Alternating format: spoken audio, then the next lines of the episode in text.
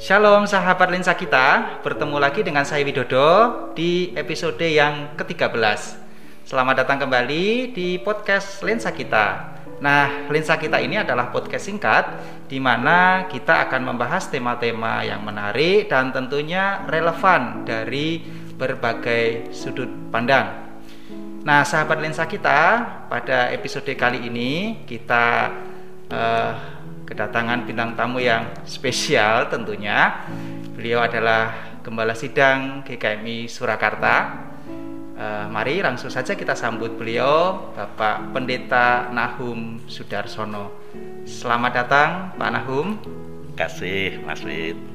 Kasih. Bagaimana Pak kabarnya? Sehat, baik dan cerah ceria. Wah, puji Tuhan, sehat, baik, cerah, ceria. Paket komplit ya Pak ya. Komplit.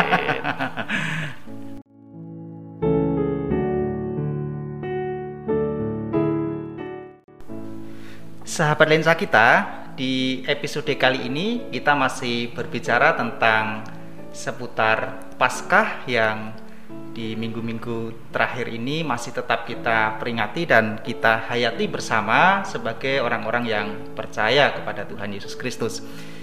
Dasar perbincangan kita pada episode kali ini dari Matius pasal 28 ayat 1 sampai 10 yang pada garis besarnya berbicara tentang kebangkitan Yesus. Di sana Yesus juga berpesan supaya jangan takut lalu memberitakan kabar kebangkitan Kristus ini kepada orang-orang sekitar. Nah, Pak Nahum, ya. Mestinya kalau saya bertanya responnya Pak Nahum tentunya ini tidak dari sudut pandang pendeta dulu ya Pak ya, dari sudut pandang pribadi ya Pak ya. Bagaimana responnya Pak Nahum kalau meresponi perikop firman Tuhan ini Pak? Ya setelah terima kasih Mas Wid. Setelah saya coba membaca dan beberapa kali membaca, setidak-tidaknya saya mendapatkan dua hal sebagai respon. Hal yang pertama adalah sebagai manusia, saya sangat menyadari dan sangat memahami kalau murid-murid dan sekaligus penjaga-penjaga itu mengalami kegentaran yang begitu rupa terhadap peristiwa kebangkitan Tuhan Yesus. Bahkan dikatakan kalau para penjaga itu saking takut, saking gentarnya sampai mukanya seperti orang mati. Ini menggambarkan bahwa kebangkitan Tuhan Yesus itu memang di luar nalar mereka. Tidak pernah terbayangkan sedikit pun. Termasuk murid-murid perempuan-perempuan itu sebelumnya juga nampaknya tidak pernah membayangkan, karena memang di luar nalar manusia. Orang mati, sudah dikubur, ditutup batu, ternyata pada waktu tertentu terjadi sebuah peristiwa yang dahsyat. Lebih-lebih malaikat turun, duduk di atas batu, batu terbuka, membuka gua. Ini siapapun yang ada pada waktu itu pasti mengalami kegentaran dan mungkin mengalami suasana hati yang dalam bahasa Jawa itu wis mbuh orang genah. Gampangane begitu. Itu yang pertama, Mas. Yang kedua, yang menarik adalah justru kebangkitan Tuhan Yesus itu lalu diberitakan oleh malaikat itu dengan pernyataan yang sangat dahsyat juga, yaitu jangan takut. Ini pernyataan yang sangat dahsyat menurut saya loh Mas. Dan itu menjawab ya Pak? Menjawab sekali itu. Mereka ketakutan sedemikian rupa, tidak terpikirkan, di luar nalar, tiba-tiba pesannya adalah jangan takut. Karena ketakutan menutup hati, menutup pikiran, dan menutup logika yang sehat. Dan malaikat berkata jangan takut. Tuhan Yesus ketika ketemu mereka juga jangan takut. Beritakan saudara-saudara yang lain. Itu kesan saya Mas Wid. Nah, kira-kira Pak Nahum, Mas, Pak Nahum mungkin punya pesan atau apa yang perlu disampaikan kepada kita semua. Lalu tindakan apa ya yang bisa kita lakukan untuk menjadi saksi Kristus? Seperti pesan dari firman ini tadi kan, pertama jangan takut, lalu yang kedua memberitakan kabar kebangkitan Kristus itu. Nah, dalam konteks di era modern ini tentunya pesan Tuhan itu masih relevan dan harus kita lakukan ya Pak. Jadi saya sih lebih senang melihatnya dari sisi yang pertama, memang jangan takut, artinya adalah jangan takut itu realitas dalam kehidupan kita memang kadang-kadang terjadi di luar nalar, lebih-lebih terkait dengan Yesus Kristus yang memang dia adalah Allah yang menjadi manusia, lalu mengalami kejadian-kejadian di luar nalar. Sekarang ini kita memahami wajar, akhirnya wajar, karena memang tidak ada yang tidak bisa dikerjakan oleh Tuhan. Allah, oleh Tuhan. Nah, oleh karena itu kesan jangan takutnya ini mestinya adalah dimiliki oleh setiap orang. Jangan terpaku kepada hal-hal yang istilahnya adalah tidak mungkin. Jangan terpaku itu. Memang kita tidak serba bisa, tetapi kalau kita punya keyakinan yang kuat, maka yang tidak mungkin itu bisa menjadi mungkin. Bisa menjadi mungkin. Itu yang pertama. Yang kedua, Mas Wid, menurut saya sih, sebagai orang percaya, ketika kita telah yakin bahwa Yesus telah bangkit, Yesus telah hidup, maka kebangkitan Yesus itu kan harapan bagi kita. Sehingga kita memiliki masa depan, bahkan masa depan yang melampaui batasan-batasan kehidupan, karena masa depan itu bernilai kekal yang dijanjikan Tuhan. Itu berarti harapannya adalah setiap orang percaya, setiap kita semua, kalau sudah yakin bahwa Yesus itu bangkit, jangan hanya untuk diri sendiri. Setidak-tidaknya adalah kebangkitan Yesus harus kita hayati dan harus kita bagikan dalam kehidupan bersama.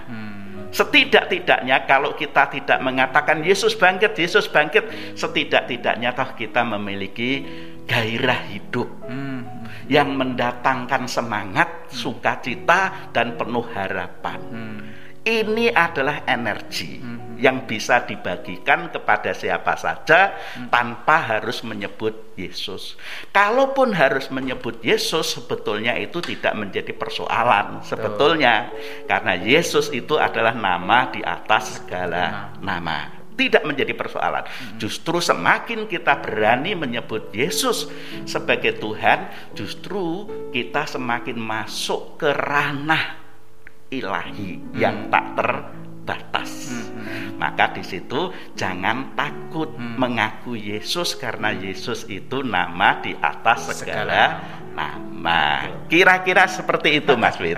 Ini menarik sekali. Artinya kegairahan hidup, semangat hidup itu yang bisa menjadikan kita itu menjadi saksi Kristus. Bahwa kita punya pengharapan, kemenangan sudah ada dalam hidup. Itu ya, ya. Menarik sekali. Simple tapi ya harus dikerjakan. Ya gairah itu kan kita semua punya. Betul. Jangan menampilkan diri sebagai orang yang ketok kok ndak ada harapan gitu. Aduh, imane kan ndak ada. Betul. Setuju Pak, setuju. Menarik sekali. Ya.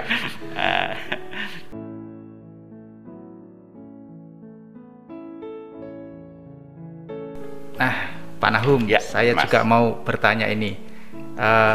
Selain sebagai seorang hamba Tuhan, seorang pendeta, artinya mempersiapkan pelayanan dalam masa raya Paskah ini pastinya sudah menjadi kewajiban ya Pak. Tetapi ada persiapan-persiapan hati secara pribadi yang mungkin dilakukan Pak Nahum sebelum kemudian melayani umat, menghayati akan kesengsaraan Tuhan bahkan sampai kebangkitan Tuhan. Kalau persiapan-persiapan itu sebetulnya adalah sebagai bagian dari dinamika yang wajar ya, dinamika sebagai hamba Tuhan, sehingga segala sesuatu mesti dipersiapkan dengan baik. Tetapi memang mempersiapkan Paskah ini kan bukan sekedar mempersiapkan apa ibadah-ibadah biasa atau ritual-ritual biasa, tidak sekedar. Karena Paskah bukan sekedar event, tetapi Paskah itu sekaligus adalah sebuah peristiwa iman yang memang perlu dikenang. Nah, pengenangan akan iman, pengenangan akan peristiwa-peristiwa iman ini sangat penting agar jemaat itu sekalipun pelan tetapi pasti berjalan dalam proses penyiapan itu. Misalnya seringkali kalau kita ibadah itu paling tidak adalah ada semacam sosialisasi ya, bahwa ini adalah prapaskah. Apa artinya prapaskah bagi kita? Prapaskah 1, prapaskah 2 dan seterusnya dan seterusnya. Ini adalah untuk mengingatkan umat sekaligus diri sendiri bahwa kita ini sedang berjalan dalam pengenangan akan peristiwa iman yang maha dahsyat, yaitu kematian dan kebangkitan Kristus. Dan umat mesti siap pengenangan-pengenangan ini. Dan pengenangan-pengenangan ini juga merupakan bagian dari perjalanan hidup kita sebetulnya, Mas Wid, bahwa Yesus Kristus kok sampai rela mati untuk manusia itu apa? Karena itu Yesus memang hadir, punya maksud, punya misi, punya tujuan untuk menyelamatkan. Dan maksud, misi, tujuan penyelamatan itu setahap demi setahap, selangkah demi selangkah telah dijalani oleh Tuhan Yesus. Itu begitu tertibnya sampai pada titik yang sangat menyakitkan sekalipun, yaitu disiksa, dihina, dianiaya, bahkan sampai mati, dia jalani semua. Itu sebagai sebuah proses perjalanan hidup yang bagi orang tertentu dihindari, tetapi bagi Tuhan Yesus itu adalah ketetapan yang harus dijalani. Nah, kita itu mestinya begitu, karena kita ini kan memandang Yesus itu sebagai junjungan hidup, Yesus itu sebagai teladan hidup, maka arah orientasi kepada Yesus itu juga menjadi bagian dalam perjalanan hidup kita. Jika Yesus menjalani hidup dengan berani, ya sebagai muridnya, sebagai miliknya juga harus berani menjalani hidup, sekalipun ada kalanya kita menghadapi hal-hal yang tidak mudah. Kadang kala kan gitu. Memang hidup kita kan tidak semua mudah ya. Betul, Pak. Ada kalanya tidak mudah, tetapi keberanian untuk menjalani di atas dasar keyakinan iman yang kuat itu sangat penting. Itu sangat penting. Ya, jadi kalau saya menangkap justru agak berat, Pak, karena yang dipersiapkan Pak Nahum sebagai hamba Tuhan itu bukan hanya mempersiapkan diri, tetapi juga mempersiapkan umat itu ya. Dan itu memang sebenarnya memang tanggung jawab, Pak ya. Tapi ya itu memang bagiannya masing-masing. Artinya bagian Pak Nahum sebagai pemimpin umat itu mempersiapkannya bukan hanya diri sendiri, persiapan secara pribadi, tetapi juga ini tadi mempersiapkan umat untuk boleh menghayati bahwa ini bukan hanya sekedar event tadi ya, Pak. Iya, betul. Menarik sekali, menarik. Ya. Yang kedua, Pak, saya juga mau bertanya ini. Pak Nahum punya pengalaman yang paling berkesan tentang Paskah. Ini ada 2 pertanyaannya, Pak. Oh. Jadi pengalaman yang pertama sebelum jadi pendeta. Jadi pengalaman Paskah yang menarik, yang sangat berkesan sebelum Pak Nahum menjadi hamba Tuhan atau pendeta. Lalu pengalaman atau yang paling berkesan selama Pak Nahum melayani sebagai seorang hamba Tuhan itu tentang Paskah tentunya berbeda. Pak kira-kira? Wah, ini pengalaman ya. Iya, Mas. Jadi waktu saya kecil, waktu masih sekolah minggu, saya punya pengalaman yang menurut saya masih terkesan sampai sekarang, yaitu mencari telur Paskah, Mas. Kayaknya pengalaman umum itu. Nah, tapi menariknya adalah mencari telur Paskah bukan banyak-banyakan mendapatkan telur Paskah, tidak. Tapi judulnya adalah temukan telur Paskahmu, satu saja. Lalu saya memang mencari-cari dan akhirnya mendapat dan setelah saya mendapat di situ memang ada ayatnya, Mas Wid. Oh gitu. Ada ayatnya. Masih ingat Pak sampai sekarang Pak? Ayatnya adalah Roma 12 ayat 11. Janganlah hendaknya kerajinanmu kendor, biarlah rohmu menyala-nyala dan layanilah Tuhan. Itu waktu sekolah minggu. Usia berapa ya Pak kira-kira Pak? Yang jelaskan di bawah 12 tahun ya, kisaran 12 tahun ya. Dan ternyata ayat itu yang juga diteguhkan ketika saya dibaptis itu usia remaja, kalau tidak salah usia sekitar berapa ya, mungkin 14 tahunan lah saya dibaptis oleh Pak Pendeta Charles Cristano. Lalu dikasih ayat kenangan. Ayatnya ternyata juga itu sama. Padahal saya tidak pernah lapor. Ayatnya sama. Janganlah hendaknya kerajinanmu kendor, biarlah rohmu menyala-nyala dan layanilah Tuhan. Sama di telur Paskah yang saya dapatkan itu, di ayat baptisan saya juga sama itu. Ya, itu kejadian yang masih saya simpan lah, karena menurut saya itu menarik itu. Iya Pak ya. Nah, lalu yang kedua adalah kesan memang setelah menjadi pelayan Tuhan, dalam hal ini adalah menjadi pendeta. Memang saya waktu khotbah Paskah itu saya lupa apakah di rayon 1 atau di rayon 2, tetapi saya terus terang bingung, Mas Wid.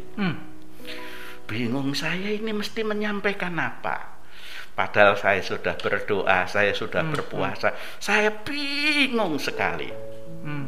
Itu bingungnya waktu mau khotbah atau? Iya, waktu mau khotbah, mau ngomong apa gitu. Loh, padahal sudah dipersiapkan, Pak. Ya, artinya kan memang sudah dipersiapkan. Nah, persiapan untuk memahami teksnya sih oke. Kira-kira ini mau ngomong apa oke. Tetapi apa kata pertama yang harus diomongkan? Nah, itu menjadi persoalan. Openingnya ya? Openingnya itu.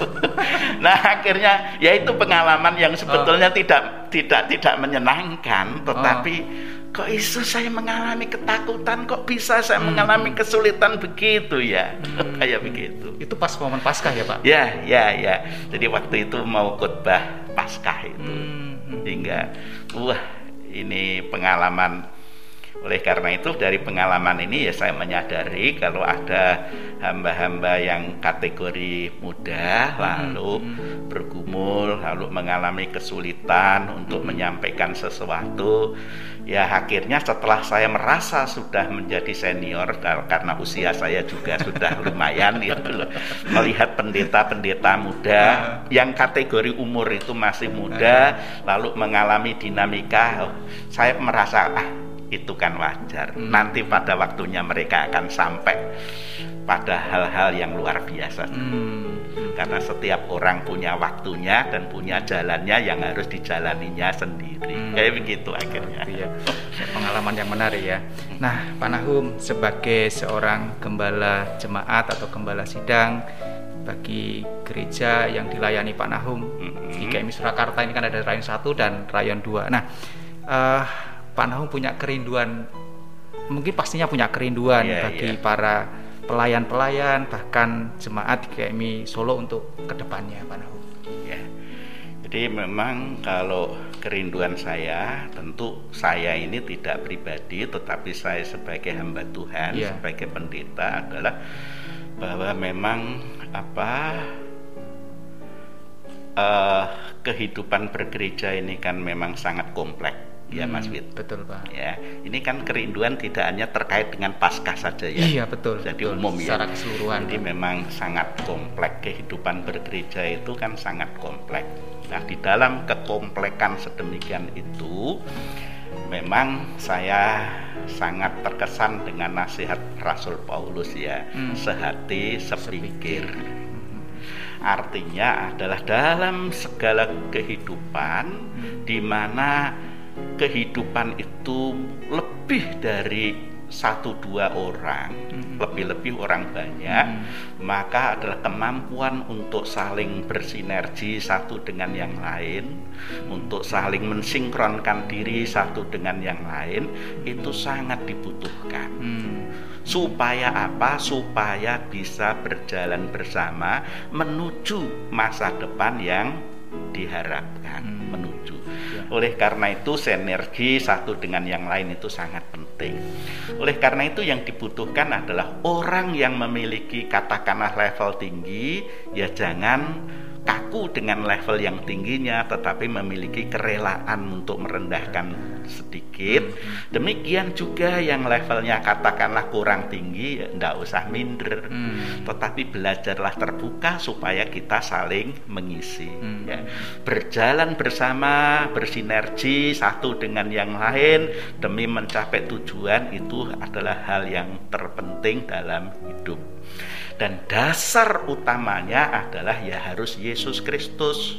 Karena segala sesuatu didasari di atas dasar Yesus Kristus.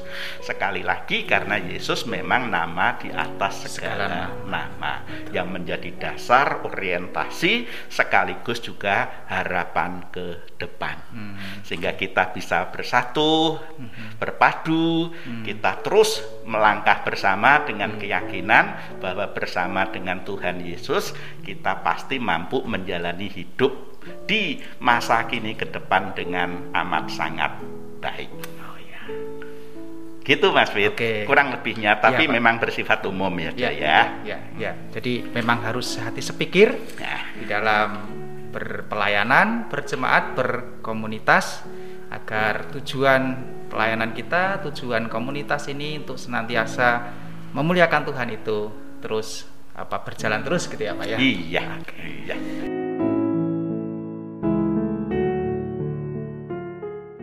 Wah, sebenarnya menarik pembicaraan kita pada episode kali ini Pak Nahum. Tetapi sayang sekali kita memang dibatasi oleh waktu, karena nggak bisa seharian kita di sini.